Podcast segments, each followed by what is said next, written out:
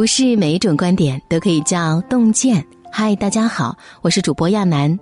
洞见旗下的亲子内容平台女儿派来咯，每一个女儿都是爸妈眼中的稀世名花，关于养育女儿的干货这里都有，关于养育女儿的苦甜我们都懂。家有女儿，欢迎长按文末卡片的二维码关注女儿派，我们的故事就开始啦。今天来分享这篇叫《一位妈妈的反思》，如果重新养育女儿，我再也不会踩这四个坑。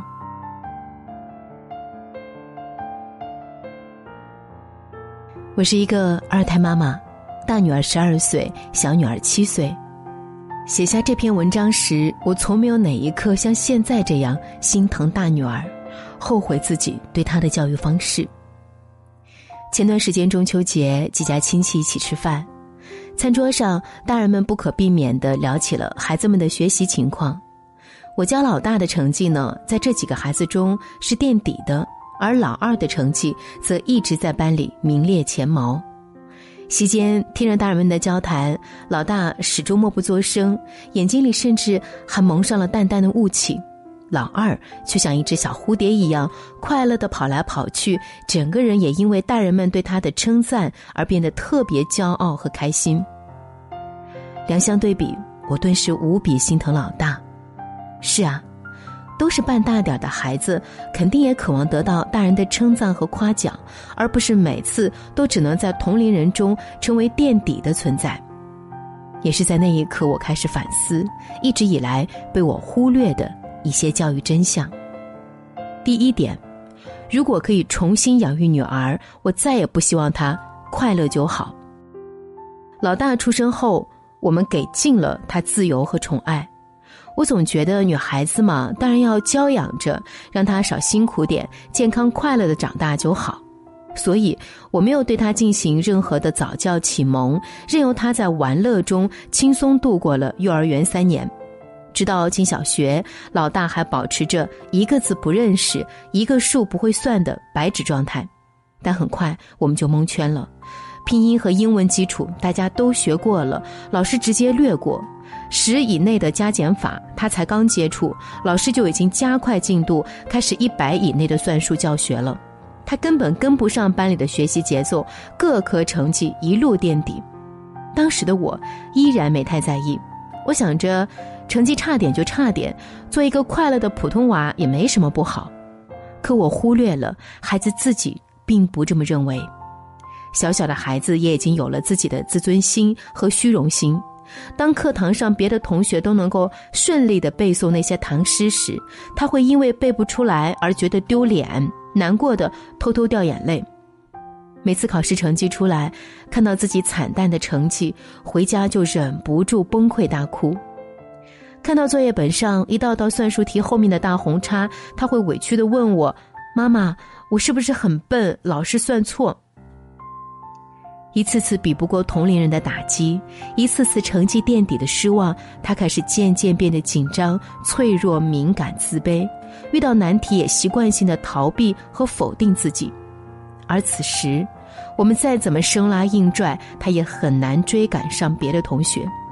那时候我才意识到很重要的一点，父母可以让孩子快乐就好，但学校不会，社会更不会。即使是小孩子，也免不了陷入竞争的环境，没有人希望自己一直输，一直比别人差劲。而老二上幼儿园时，我恰好调整到了一个相对轻松的岗位，于是有了更多的时间来指导他。我陪着他背古诗、唱儿歌、学拼音，有了一定基础之后呢，老二学起来很轻松，积极性和主动性反倒比老大高涨很多。现如今看着两个女儿截然不同的样子，老大自卑无言，老二自信张扬，我后悔了，后悔在老大小的时候光顾着放纵让他玩。一个一直当别人背景板的孩子注定不会真的快乐，每个孩子都渴望自己能耀眼。学习的过程虽然有辛苦，但孩子在付出努力取得成绩后获得的成就感和自信心，才是真正难以替代的高级快乐。第二点，如果可以重新养育女儿，我再也不会放纵她的坏习惯。我从小就被父母散养长大，所以潜意识里啊，一直觉得只有那个又熊又闹的男娃才需要父母在屁股后面追着赶着让他们学习，而自家的乖乖女儿根本不需要我的督促，也能够自觉听话，养成好习惯。哪曾想，这想法简直大错特错。这世上从来没有天生自觉的孩子，无论男孩女孩，都逃不开贪玩的天性。老大每天晚上回家的第一件事，从来不是写作业，而是先跑到客厅看两集电视，常常背着我溜到爷爷奶奶房间里，用老人的手机偷偷玩游戏，还一个劲儿撒娇，不准爷爷奶奶告密。之前啊，我总是睁一只眼闭一只眼，总想着孩子上学已经够累了，也让他多玩一玩，长大了自然就知道努力了。可恰恰因为我从小没怎么管过他，不知不觉养成了很多的坏习惯，简直让人崩溃。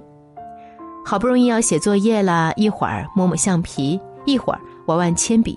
不是要喝水就是想上厕所，完全不能静下心来好好学习。就连老师也好几次打电话给我，不是作业没有按要求完成，就是布置的背诵任务偷工减料。小时候的放纵，让他变成了一个习惯性偷懒、毫无自觉性的小孩。我不禁想起高考状元杨晨玉的妈妈曾说过的一段话：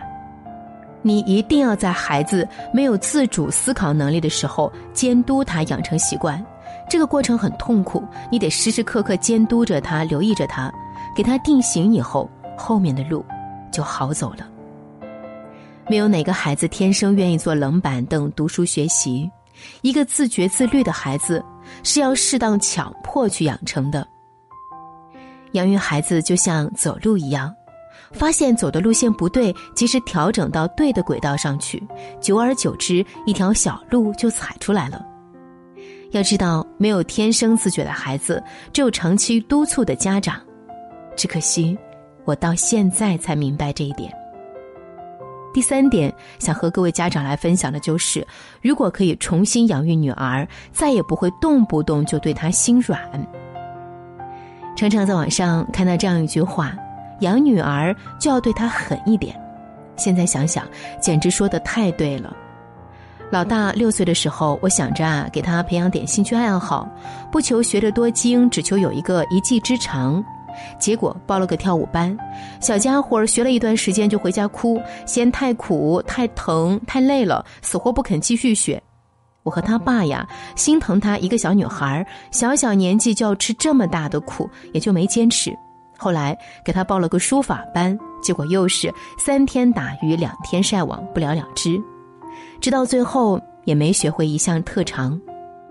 有次儿童节，他们班里啊举办表演活动，很多同学都上台参与了表演，女儿只能眼巴巴地望着。那时候我就感觉到了她的羡慕和失落。有了老大的教训，老二的兴趣培养这块我狠心了很多。老二五岁的时候被轮滑吸引，自己吵着要学轮滑。当然跟他姐姐一样，学了没几天摔了几跤之后啊，他说什么都不肯再去上轮滑课。但这次我没有心软，而是风里雨里陪着他一起坚持。有时候看他训练摔得青一块紫一块，说不心疼啊是假的，但我还是逼自己心狠下来。渐渐的，随着训练越来越熟练，老二从一开始的抵触抗拒，到现在乖乖地跟着我按时去上课。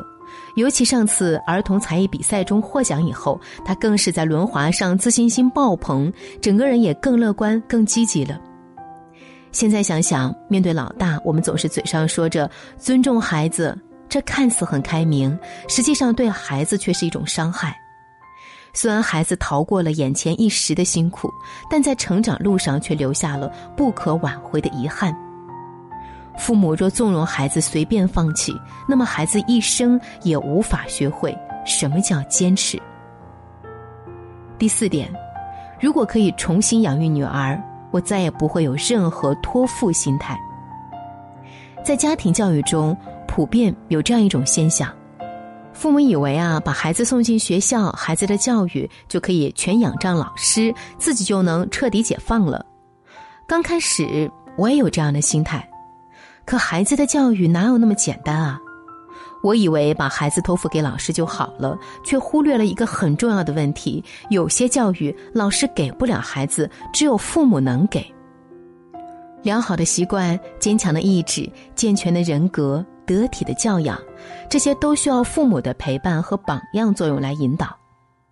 印象最深的一次，老大正在写作业，我当时啊刚下班回家，就想着瘫在沙发上玩会儿手机。他看到了，就立马蹭到我身边来，跟我一起看视频。我怼他：“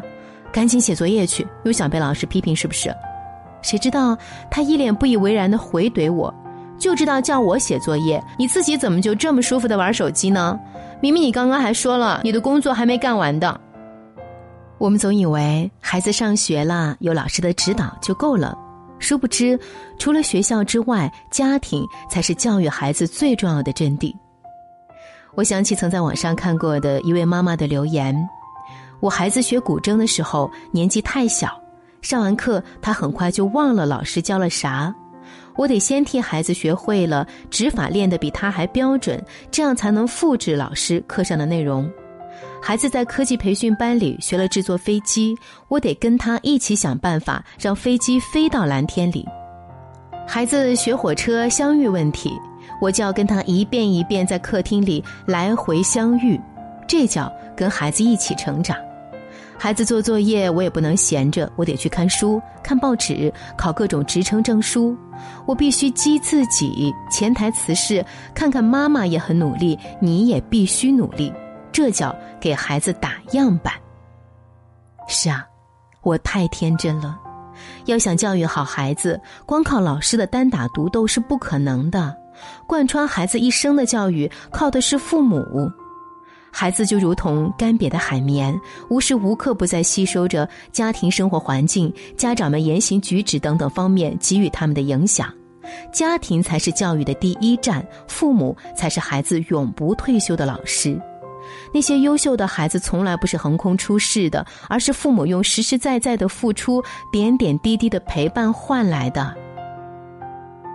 戴安·伦曼斯有一首小诗写道：如果我能再次养大我的孩子，我会先建立自尊，再决定盖房子，我会多用手指来画图，少用手指来指，我会少教训，多沟通，我会少用眼睛看表，多用眼睛看世界，我会跑到更多的原野，看更多的星星。可是这世上有很多事都没有再来一次的机会，教育孩子也是。我已经留下了那么多遗憾，只希望看到这篇文章的你，在还来得及陪伴和教育孩子的日子好好珍惜。今天的文章就分享到这里，欢迎关注洞见旗下的亲子内容平台女儿派，育儿先育己。女儿派为父母们提供科学实用的育儿知识，探讨妈妈们会关注到的教育话题。长按识别文末二维码，关注女儿派，我们的故事就开始啦。让我们相约明天，愿洞见的声音伴随着您的每一个夜晚。站在属于我的角落，假装自己只是个过客，我的心在人群中闪躲。